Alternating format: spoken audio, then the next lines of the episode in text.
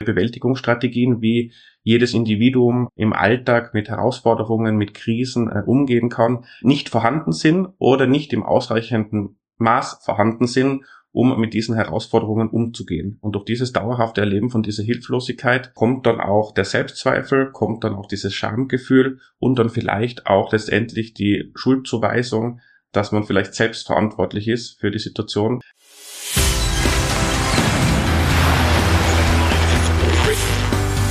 Zu wissen, der Erklärpodcast der Tiroler Tageszeitung.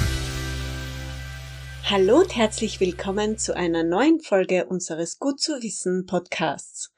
Ich bin Renate Bergdold und habe heute die zwei Schulsozialarbeiter Philipp Helbel und Katrin Neuner bei mir zu Gast. Aus gutem Grund. In den Tiroler Schulen ist das heutige Thema leider oft anzutreffen. Es geht um Mobbing.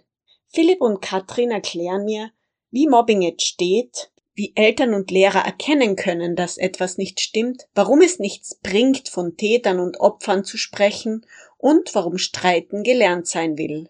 All das und mehr besprechen wir gleich. Zuvor gibt es aber, wie gewohnt, fünf Fakten zum Thema, die gut zu wissen sind. Laut Studien hat schon jedes fünfte Kind in Österreich Erfahrungen mit Mobbing gemacht. Eine Umfrage unter österreichischen Jugendlichen im Jahr 2021 ergab, dass die häufigsten Orte für Cybermobbing soziale Medien waren, allen voran Instagram mit 56 Prozent, TikTok mit 43 Prozent und Facebook mit 36 Prozent. Laut einer Umfrage der EU-Initiative Safer Internet wurden bereits 17 Prozent aller Jugendlichen in Österreich Opfern von Mobbing im Internet. Unbehandeltes Verhalten in Schulen hat negative Konsequenzen auf die Lernleistung und das Sozialverhalten. Untersuchungen zeigen, dass es auch die Wertehaltung in der Klasse beschädigt und die Klassengemeinschaft zerstört. Aus Sicht von Experten steigt Mobbing sowohl was Thematisierung als auch Realität betrifft. Die steigenden Zahlen sind auch darauf zurückzuführen, dass mehr über das Thema gesprochen wird. Einen schönen guten Morgen. Ich darf bei mir heute zwei Schulsozialarbeiter begrüßen. Ich freue mich sehr. Philipp Helbel, hallo. Guten Morgen. Und die Katrin Neuner, hallo. Guten Morgen. Danke, dass ihr euch Zeit für uns genommen habt. Wir sprechen heute über ein Thema. Die Schule hat vor ein paar Wochen angefangen, aber da wird's dann schon in manchen Klassenverbänden kritisch nach so wenigen Wochen. Es geht heute ums Thema Mobbing. Ähm, wir starten ja meist ein bisschen persönlich. Wie steht's denn ihr selbst zu dem Thema? Habt ihr mal als Jugendliche vielleicht schon auch selbst Erfahrung damit gemacht oder das in eurem bekannten Schulkreis selbst so mitbekommen? Also grundsätzlich beim Mobbing gibt es ja verschiedene Rollen, die die Teilnehmenden einnehmen. Und ich glaube, dass man, wenn man offen und ehrlich ist, sagen kann, dass man der eigenen Schulzeit, wenn man nicht selbst Erfahrungen gemacht hat, sicher in irgendeiner Form beteiligt war, und ich glaube, später mit Abstand zur Schulzeit, wenn man vielleicht auch dann mehr Reflexionsfähigkeit hat, kann man das ein bisschen hinterfragen und sich auch selber ein bisschen hinterfragen, wie man vielleicht da und dort gehandelt hat. Wie ist es bei dir? Also ich kann mich auch an Situationen oder Dynamiken in meiner Schulzeit erinnern, die an Mobbing auf jeden Fall angrenzen und wo ich mir vermutlich gewünscht hätte jetzt im Nachhinein, dass anders reagiert worden wäre. Du hast jetzt gerade schon das perfekte Stichwort geliefert, die Grenze. Wo kann man denn da die Grenze ziehen? Was ist denn die Grenze zwischen, es wird ein bisschen gehänselt, das kennen wir ja alle, mhm. und was ist dann schon Mobbing? Wo ist da die Grenze? Also grundsätzlich ist, glaube ich, für uns mal wichtig klarzustellen, Mobbing ist eine spezifische Gewaltform. Gleichzeitig muss man es aber auch trennen von anderen Gewaltformen und von anderen Konflikten, die einfach zwischenmenschlich auftauchen können oder auch Grenzüberschreitungen. Und da könnte man sagen, dass bei Mobbing zum Beispiel es gibt verschiedene Charakteristika, dass man sagen kann, dass finden negative Handlungen statt. Die können unterschiedlich aussehen. Die finden meistens über einen längeren Zeitraum statt. Da, wenn man in die Literatur einen Blick wagt, werden unterschiedliche Zeitangaben gemacht, wie lang dieser Zeitrahmen andauern muss, damit man von Mobbing spricht. Wichtig ist, glaube ich, aber weniger, dass man sich genau den Zeitraum anschaut, sondern auch, wie intensiv das die Betroffenen erleben und dass wir und andere Professionelle vor Ort einfach Kinder, Jugendliche, aber auch Eltern mit ihren Sorgen und Bedürfnissen ernst nehmen, wahrnehmen und möglichst schnell dann handeln. Welche Formen gibt's da eigentlich von Mobbing, weil du das gerade angesprochen hast?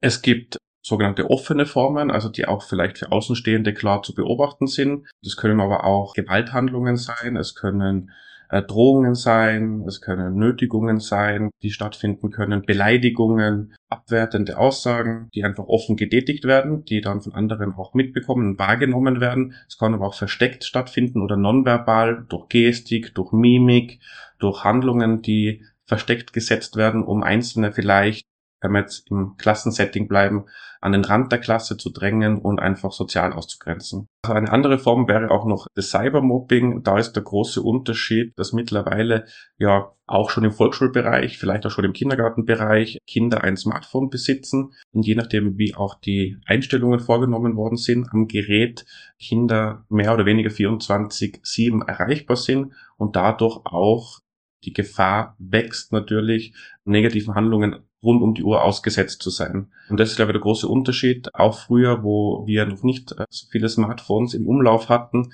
waren die negativen Handlungen, die Konflikte meistens auf die Zeit in der Schule begrenzt. Und mittlerweile ist es so, dass die Handlungen auch nicht mit dem Schulschluss enden, sondern eigentlich rund um die Uhr stattfinden können. Das heißt, die Schüler an sich haben nicht einmal mehr zu Hause einen Rückzugsort, können jederzeit eben gekränkt oder bedroht oder wie immer werden. Genau, man könnte, also theoretisch kann man rund um die Uhr betroffen sein, betroffen werden oder negativen Handlungen ausgesetzt sein. Natürlich gibt es aber auch Privatsphäre-Einstellungen, andere Einstellungen bei sozialen Netzwerken zum Beispiel, generell am Smartphone, wo man das schon ein bisschen reduzieren und einschränken kann, wenn man die Kenntnis hat, wie das funktioniert. Was ich aber sehe, bei meinen Kindern zum Beispiel, ist es schon sehr schwierig, weil dadurch, dass noch nicht diese Erfahrung da ist mit dem Umgang im Internet, nehmen die vieles auch gar nicht ernst. Also, das gerade in einer WhatsApp-Gruppe gesehen, da wird halt dann einfach den ganzen Tag irgendein Blödsinn gesendet. Also schon, da werden Schüler von ihren Kollegen halt natürlich schon bombardiert das vielleicht gar nicht so böse gemeint ist, aber einfach der Umgang, da tun sich gerade die Jüngeren extrem schwer, das einzuschätzen, oder? Ich glaube, es ist äh, gerade auch wichtig, mit Kindern zu besprechen, dass auch der Umgang in Online-Medien Regeln bedarf. Es ist für Kinder wichtig, dort auch zu wissen, wie gehe ich mit anderen um und was ist okay und was ist nicht okay. Und äh, gerade Chats bergen eine große Gefahr dafür, Dinge zu schreiben oder Dinge zu sagen, die im realen Leben womöglich ähm, nicht so schnell gesagt werden. Und ich glaube, da ist es wichtig, mit den Kindern drüber zu sprechen und da auch Verantwortung zu übernehmen und zu sagen, hey, wie, wie gehen wir jetzt damit um und was braucht es da im Umgang miteinander?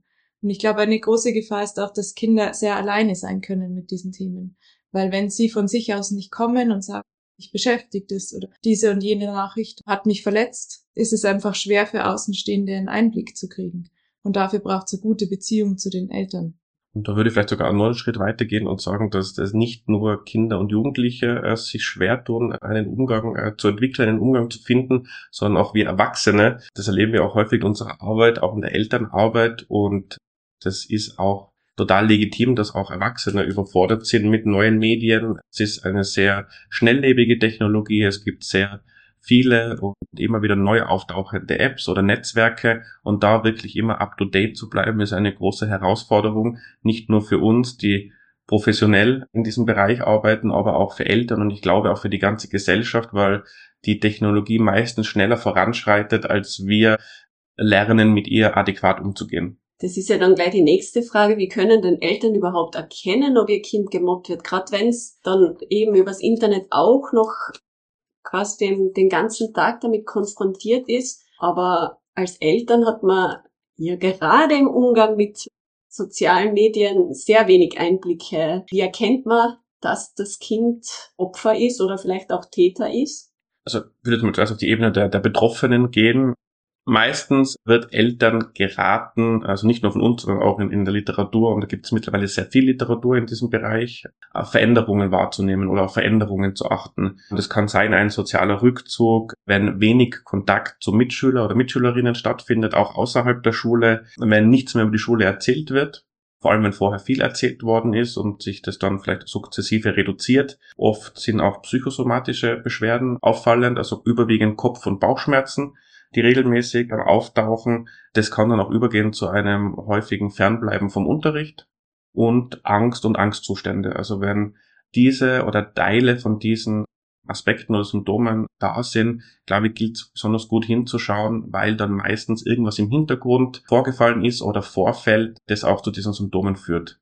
Und diese Veränderungen, glaube ich, im Blick zu haben, wahrzunehmen und dann mit den Kindern auch zu sprechen, das anzusprechen, ist, glaube ich, schon mal ein erster und ein wichtiger Schritt. Und dann ist es aber auch wichtig, den Kindern und den Jugendlichen keinen Vorwurf zu machen, warum man vielleicht nicht früher was gesagt hat, weil gerade Betroffene, wenn sie von Mobbing eben betroffen sind, oft auch ein Schamgefühl haben und Eltern vielleicht auch nicht unnötig mit etwas belasten wollen, was aber aus Sicht der Kinder und der Jugendlichen als mögliche Belastung für die Eltern äh, erlebt wird und Kinder oft auch Eltern ja, schützen auch wollen.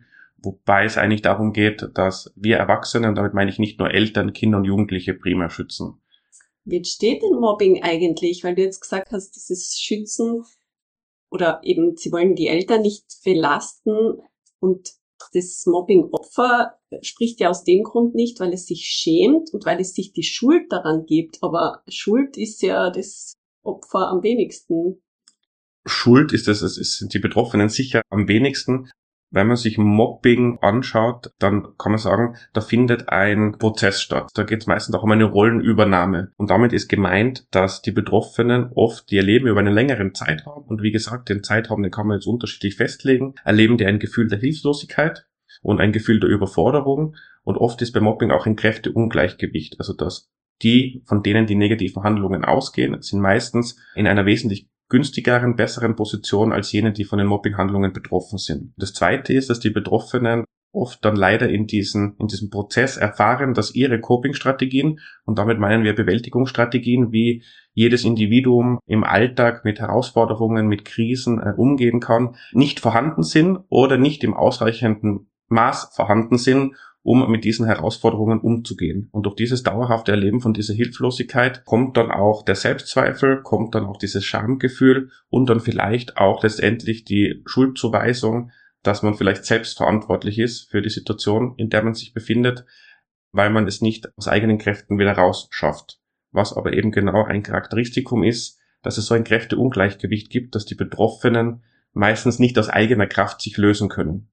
Du hast vorhin von Schuld gesprochen. Ich glaube, es ist ganz wichtig, das Thema Schuld auszuklammern und nicht einen Schuldigen zu suchen. Ich glaube, oft ist es so, dass Kinder Angst haben, dass sie Ärger bekommen, dass sie eben schuld sind an einer gewissen Situation.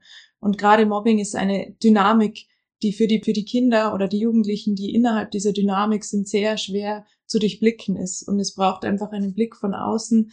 Wer vertritt welche Rolle und wie können wir es gemeinsam schaffen, aus dieser Dynamik wieder rauszufinden, ohne dass jemand an den Pranger gestellt wird, weil darum soll es nicht gehen, sondern es soll gemeinsam versucht werden, eine Lösung zu finden, so dass sich auch alle im Klassensetting wieder wohlfühlen können. Das ist ja genau euer Job. Wie schafft man das? Wie geht's ihr das an? Gibt es vielleicht unterschiedliche Strategien bei Volksschulkindern und Mittelschulkindern oder größeren? Muss man da anders vorgehen?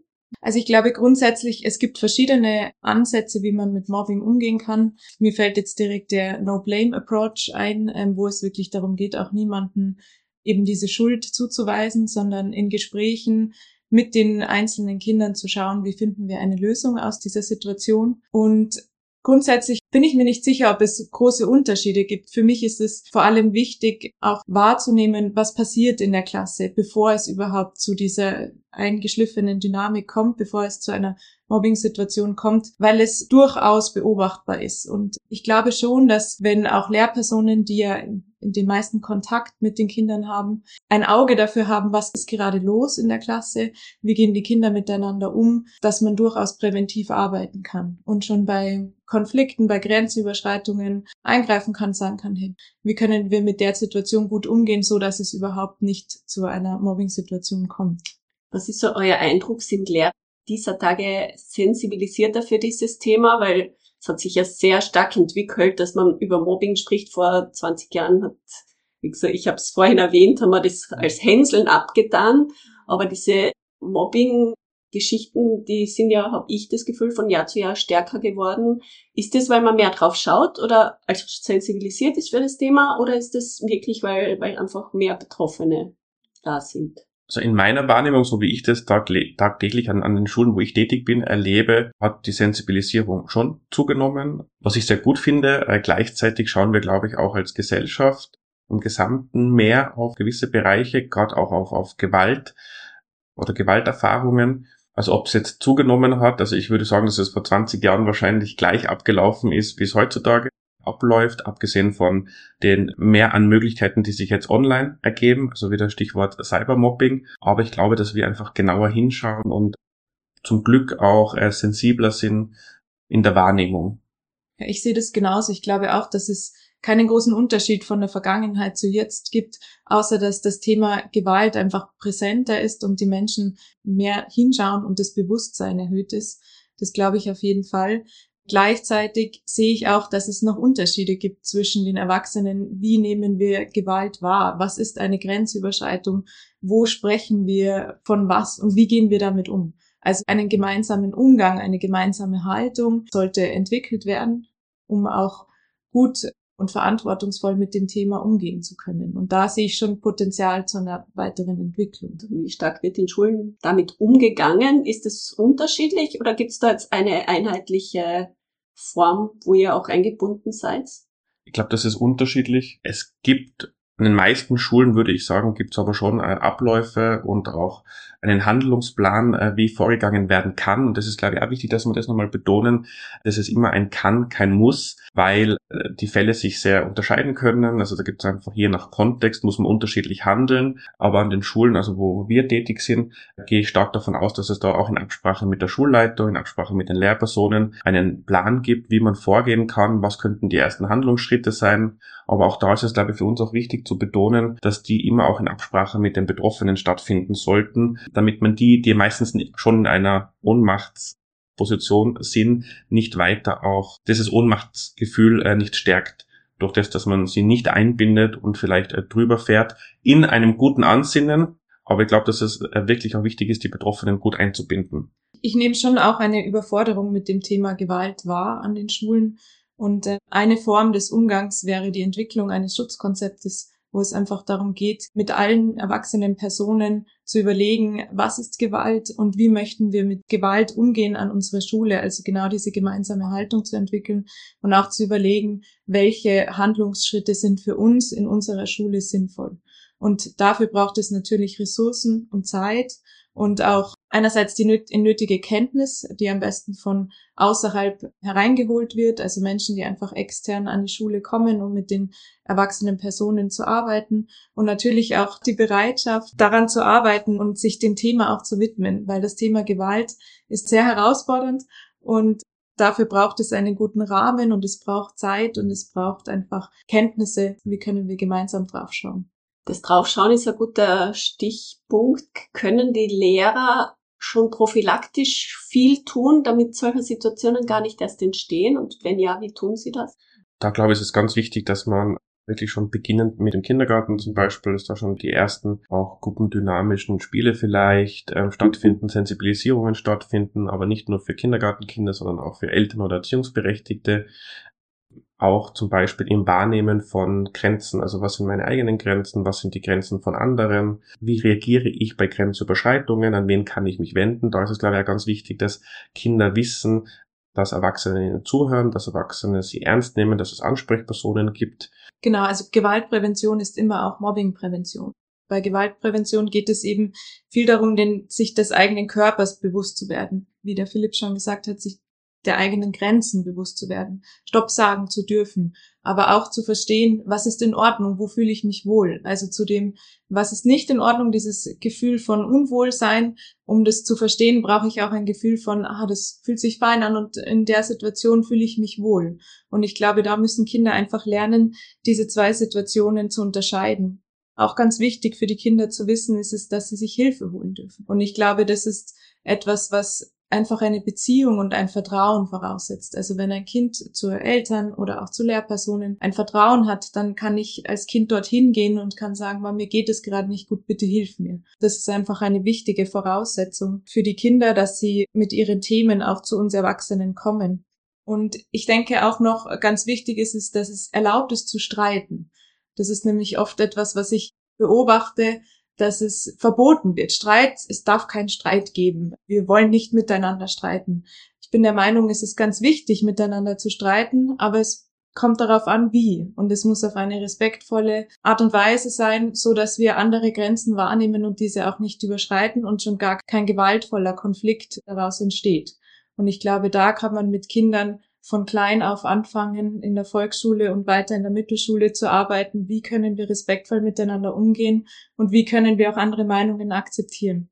Und das ist ein Prozess. Das wird nicht von heute auf morgen sich verändern. Aber ich glaube, das ist wichtig, dass man als Erwachsene eine Haltung mitbringt, wo Streiten und Diskutieren völlig in Ordnung ist. Die Frage ist nur, wie können wir schaffen, fein miteinander umzugehen da glaube ich, ist es ja immer wichtig, dass wir Bildung auch weiterdenken. Also dass wir Bildung nicht nur als, als Wissensvermittlung, so wie wir Schulbildung äh, kennen und, und selbst erlebt haben, sondern dass äh, Bildung und gerade auch Schulbildung auch bedeutet, eben viel auch im Bereich des sozialen Lernens zu lernen. Wie gehen wir eben mit anderen um? Wie nehmen wir Grenzen wahr? An wen können wir uns wenden? Und das, glaube ich, wird schon auch gut in den Unterricht eingebunden, aber äh, gibt sicher auch noch Luft nach oben und sollte sicher auch beim Thema Bildung mitgedacht werden, dass es nicht nur um Schulfächer geht, sondern auch mehr gibt, was Bildung ausmacht.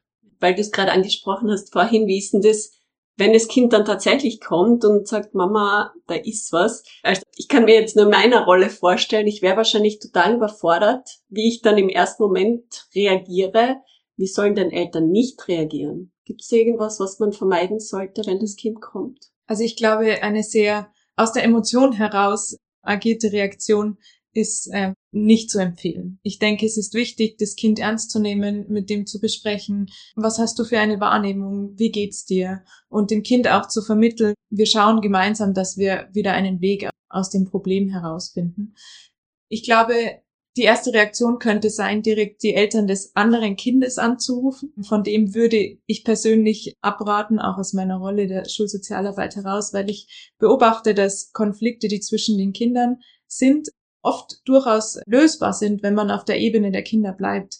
Sobald es dann auf die Ebene der Erwachsenen geht, schwingen sehr viel Emotionen mit, weil man möchte natürlich das eigene Kind schützen und hat womöglich Ängste, Sorgen und dann wird es oft größer, das Thema. Also ich würde empfehlen, Informationen zu holen, mal eine Nacht auch darüber zu schlafen und sich einen guten Plan zu machen und dann Gespräche zu suchen. Wen gibt es an der Schule? Eben die Lehrperson oder auch die Direktion. Vielleicht gibt es Schulsozialarbeit. Es gibt auch Beratungslehrerinnen, wo man sich mal Unterstützung holen kann. Es gibt natürlich auch andere Anlaufstellen, wie zum Beispiel den Kinderschutz, die sich mit Gewalt auseinandersetzen und die auch dort eine Anlaufstelle sind, um sich Beratung zu holen und das Thema so aus verschiedenen Perspektiven anzuschauen und dann auch wirklich einen guten Weg rauszufinden. Und damit vermittelt man natürlich auch wieder dem Kind, wenn es ein Problem ist, darf ich mir Hilfe holen. Und das gilt auch für die Erwachsenen. Wenn ich gerade überfordert bin, dann darf ich mir mal von außen jemanden dazu holen, der mich unterstützt. Wie ist es, wenn der Lehrer das nicht bemerkt? Weil es passiert ja häufig, nehme ich sogar an, dass die Lehrer das gar nicht sehen oder mitbekommen, weil es passiert dann in der Pause oder eben, wir haben es besprochen, im Internet was dann? Oft passiert es wirklich auch versteckt, dass es schwer ist, es wahrzunehmen. Da könnte man Kindern, äh, Jugendlichen empfehlen, es gibt ja nicht nur eine Lehrperson in einer Klasse, es gibt ja mehrere Lehrer und Lehrerinnen und vielleicht ist es nicht mein Klassenvorstand, meine Klassenvorständin, vielleicht ist es mein Turnlehrer, meine Turnlehrerin, der ich ein besonders gutes Verhältnis habe, der ich mich anvertrauen kann und die oder der das dann auch weiter im Kollegium besprechen kann, vielleicht mit dem Klassenvorstand, der Klassenvorständin besprechen kann oder auch mit der Schulleitung besprechen kann. Da ist es, glaube ich, einfach wichtig, dass Kinder in der Schule zumindest einzelne Personen haben, wo sie wissen, äh, wir können uns anvertrauen. Wenn es ein Angebot vor Ort gibt, äh, wie uns zum Beispiel, dann auch sehr gerne natürlich zu uns kommen. Also wir stellen uns auch immer in allen ersten Klassen vor.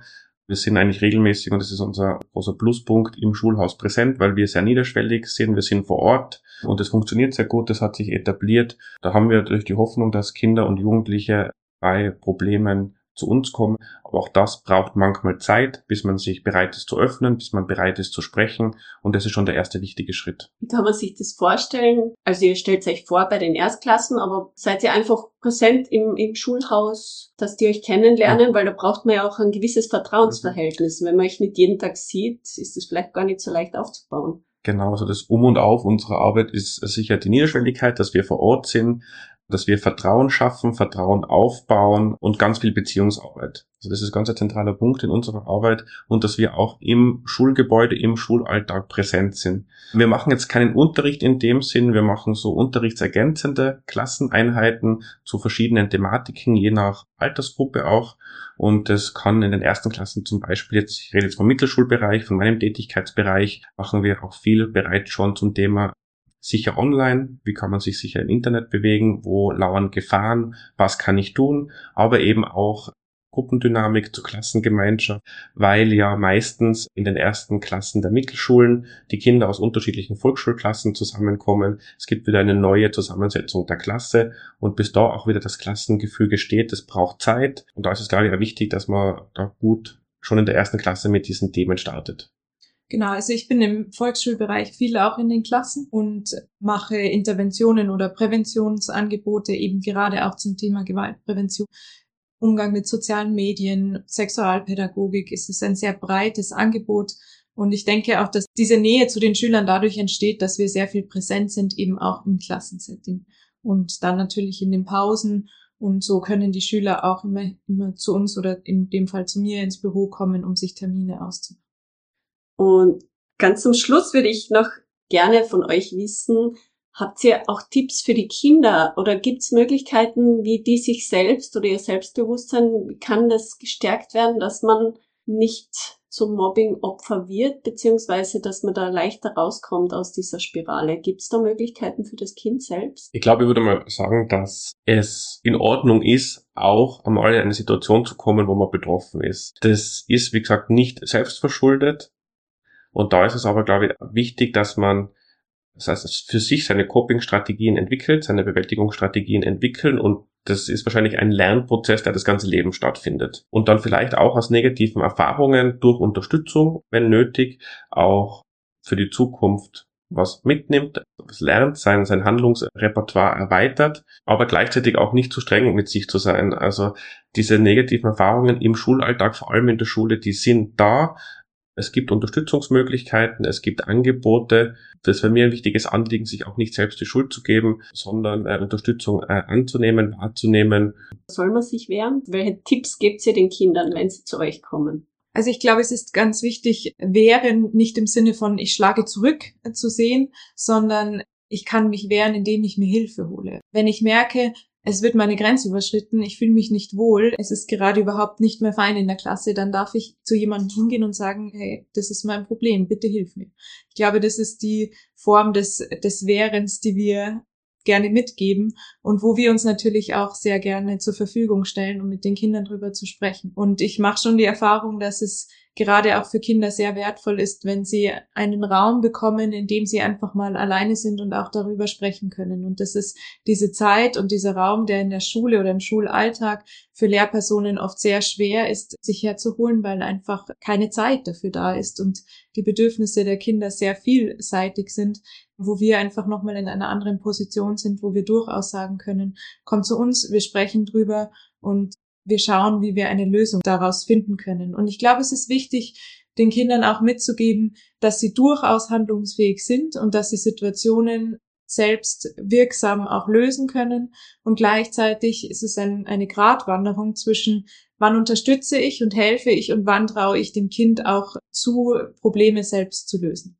Ich glaube, das ist auch wichtig für, wenn man etwas den Kindern mitgeben möchte, sie auch nicht zu überfordern. Natürlich kann ein Kind Situationen selber handeln und das soll es auch lernen und das ist ganz wichtig. Und gleichzeitig glaube ich, ist es auch als Erwachsene wichtig, ein Gespür dafür zu kriegen, wann kann ich unterstützend eingreifen. Was für ein schöner Abschluss. Danke Katrin, danke Philipp für eure Einblicke in die wirklich wertvolle Arbeit, weil unsere Kinder sind tagtäglich in der Schule und tagtäglich müssen sich, sich mit solchen Dingen auch auseinandersetzen. Wir Erwachsenen auch. Also Danke für eure Zeit und eure Expertise. Sehr gern. Danke. Dankeschön. Gefällt euch unser Gut zu wissen Podcast? Dann teilt ihn, liked ihn oder bewertet ihn in eurer Podcast-App. Das war Gut zu wissen, der Erklärpodcast der Tiroler Tageszeitung.